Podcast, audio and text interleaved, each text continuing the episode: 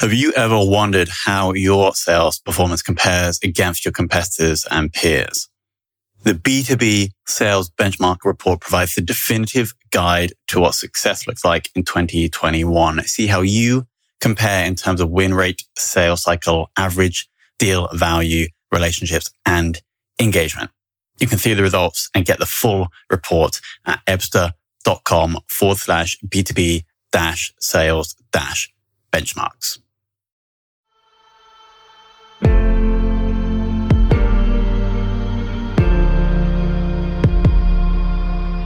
This is Sales Ops Demystified, the number one most downloaded podcast in sales operations.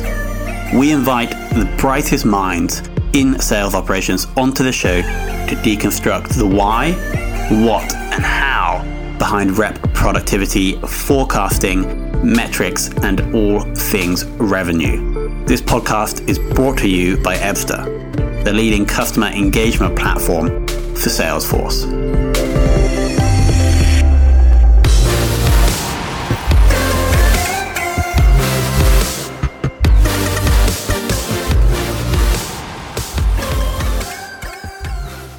Hello and welcome to another very special episode of the Sales Ops Demystified podcast. Today, we're joined by David Cohn, who's currently the director of revenue operations, that revenue operations, not sales operations, um, at Built In. David, welcome to the show. Thanks for having me, Tom. And the reason I mentioned that in the intro is the actually the episode before this, we had Thess Marth on from Forrester, where we talked about this trend of sales operations trending towards revenue operations. And I know that you, David, have been through that transition in the business already. So I do want to touch on that. But before, can we understand first how you initially got into sales operations? Yeah, um, I didn't study it in school, so it's uh, kind of fell into it.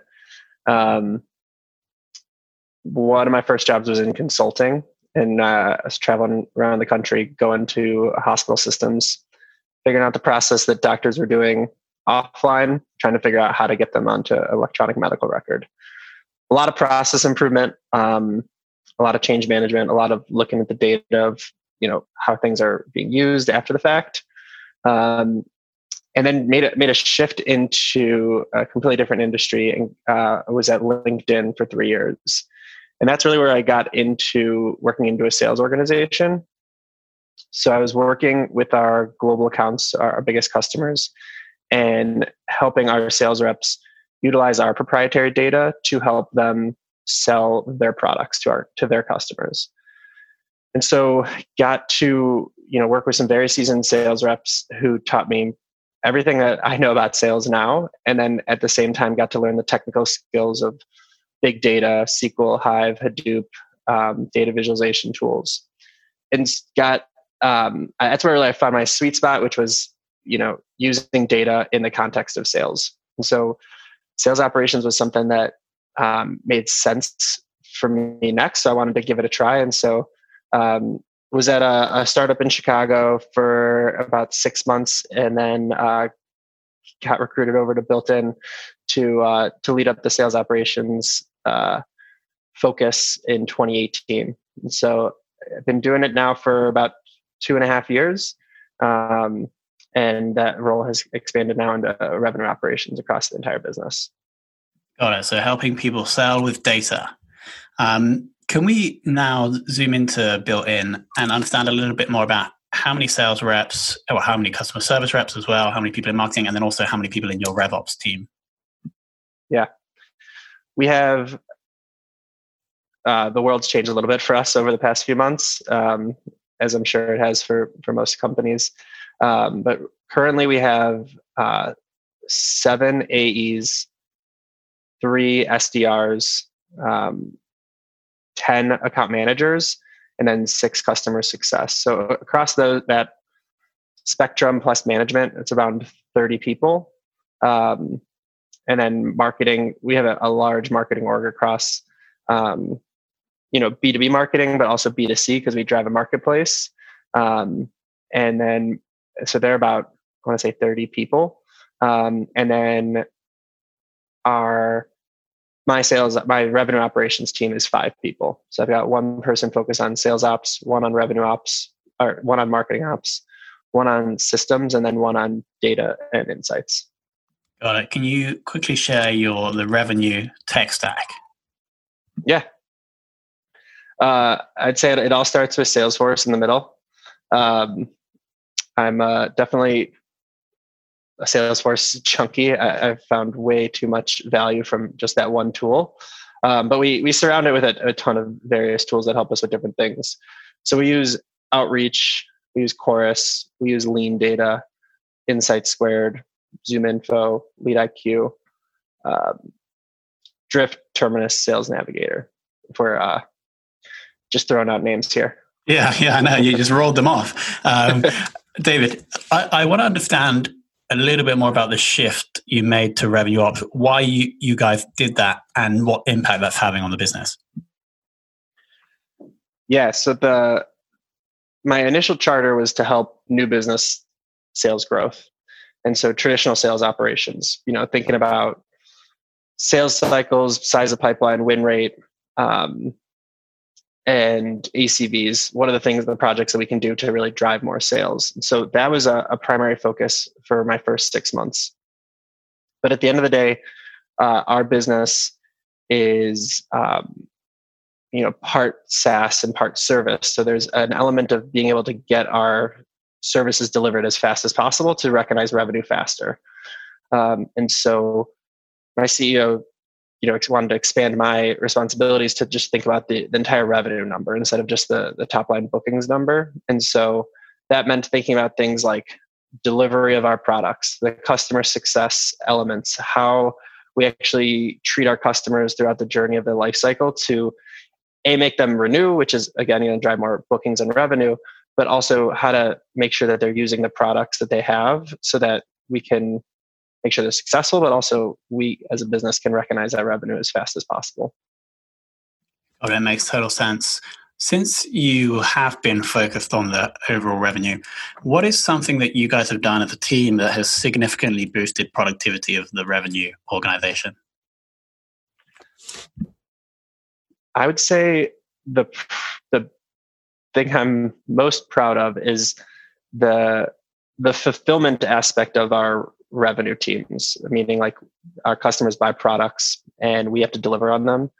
We augmented that entire process and, and moved it all into a system in Salesforce to create a system of record um, instead of various Google Sheets, various um, Airtable, and, and different systems that didn't talk to each other. And so moving it all into to Salesforce gained alignment across the, the sales teams, the customer success teams, the delivery teams, so they all speak the same language um, all be in one place. And then at the, at the end of the day, it's all about the data that that drives. So now we're making decisions on, you know, uh, what's the capacity of our writers to deliver the to deliver the products that we have. What is uh, the volume of which our uh, our inventory gets used in a month? So at the end of the day, it really came down to being able to use all that data that we were gaining um, to make decisions. But at the same time, we made the teams far more productive by doing that. Which ties into your sweet spot using data to sell. Um, yeah. Okay, it makes total sense. Now, you did mention being impacted by COVID 19. How has that changed the way that you've been working with the sales reps? I would say the biggest thing is that our ideal customer profile has changed I'd say twice since uh, COVID 19 started, uh, really impacting the business in March. Um, we are a business that's looking to help companies hire.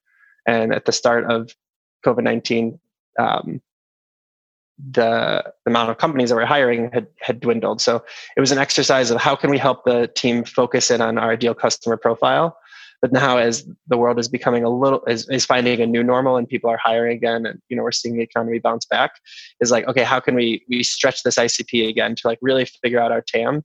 Um, because the most unproductive thing the reps can be doing is just focusing on everything all of the time, um, when really we want them to be really honed in on where people are hiring that is going to make sense for them to buy our products now Got it. So your your ICP was like this, or like it, your your TAM you could say was like this, and then it kind of mm-hmm. constricted, mm-hmm. and then now it's kind of expanding again.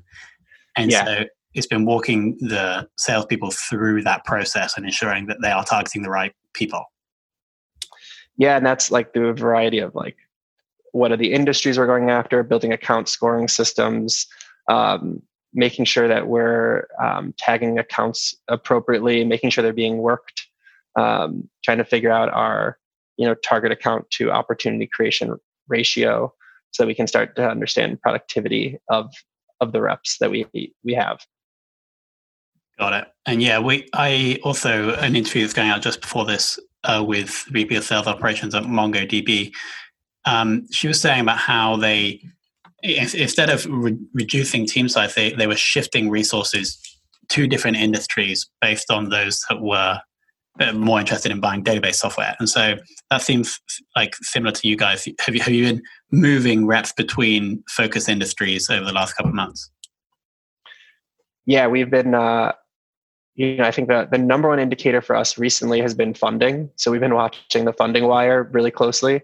Um, but within micro industries, yeah, we definitely, um, you know, we were looking around and seeing, you know, it seems like um, telecommunications is picking back up. Productivity softwares, the Airtables, the um, Basecamps, all of those companies of the world. Like as as people are going remote, um, those companies were feeling a boom, and so we we did go after industries.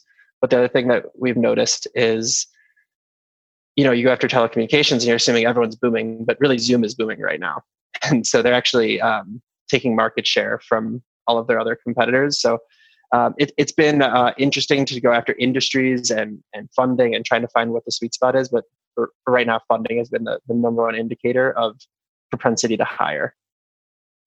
Got it. Um, now I want to switch to the forecasting process. Uh, how does that work at Built In, and what is your guys' role?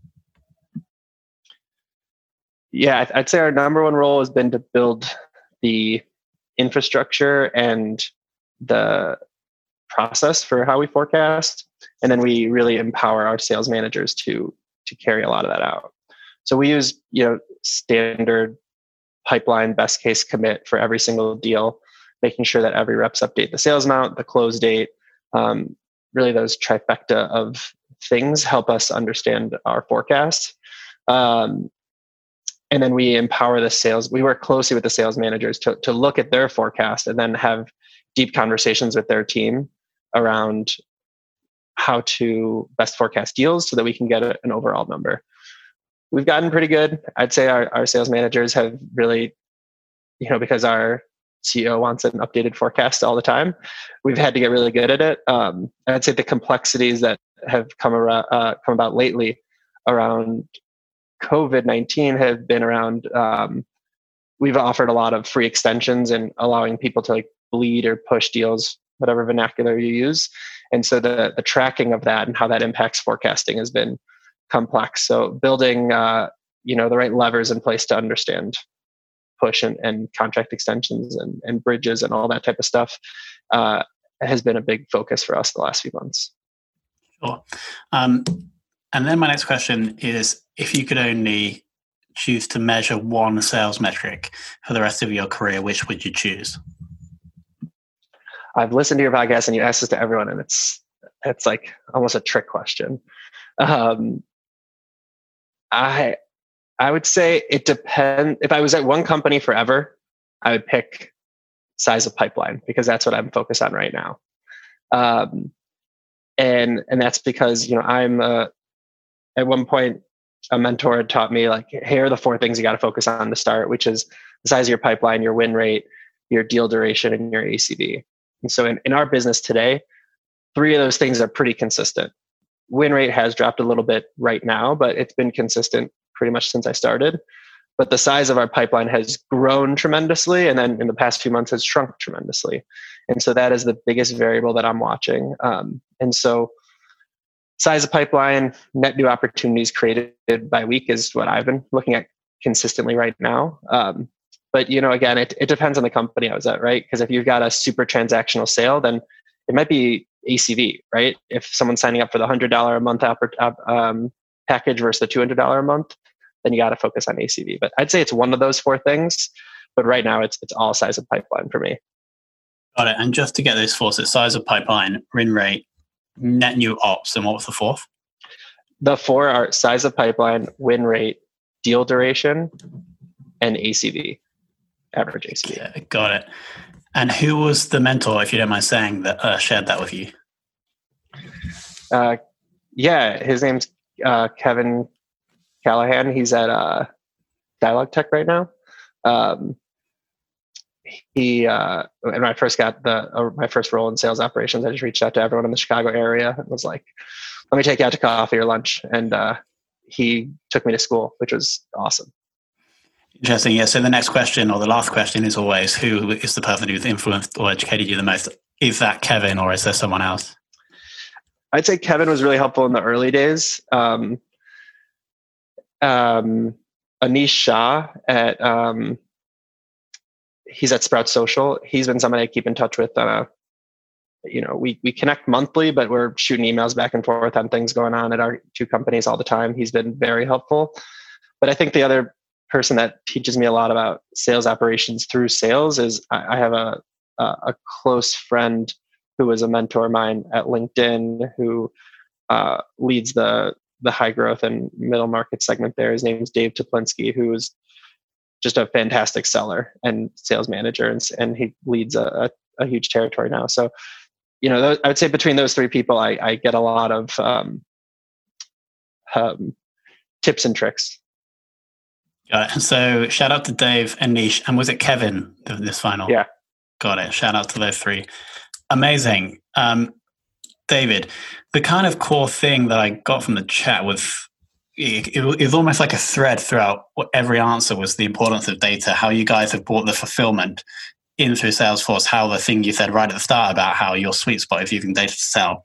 That for me is like the core takeaway. And I guess for people listening, it's the, the takeaway is how can we put more data in Salesforce or whatever CRM you're using and then use that to help empower the reps. Um, would you would you agree with that summary?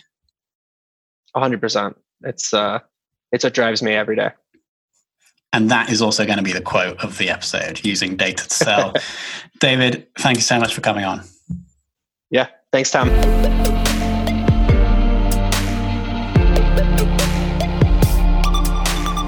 Thank you for listening to this episode of the Sales Ops Demystified podcast. If you are listening on a podcast listening application, then please subscribe, rate, and review and if you have any questions about the show, if you know a guest, or if you have any questions about sales operations, just hit me up at tomhunt at ebsta.com. That's tomhunt at ebsta.com.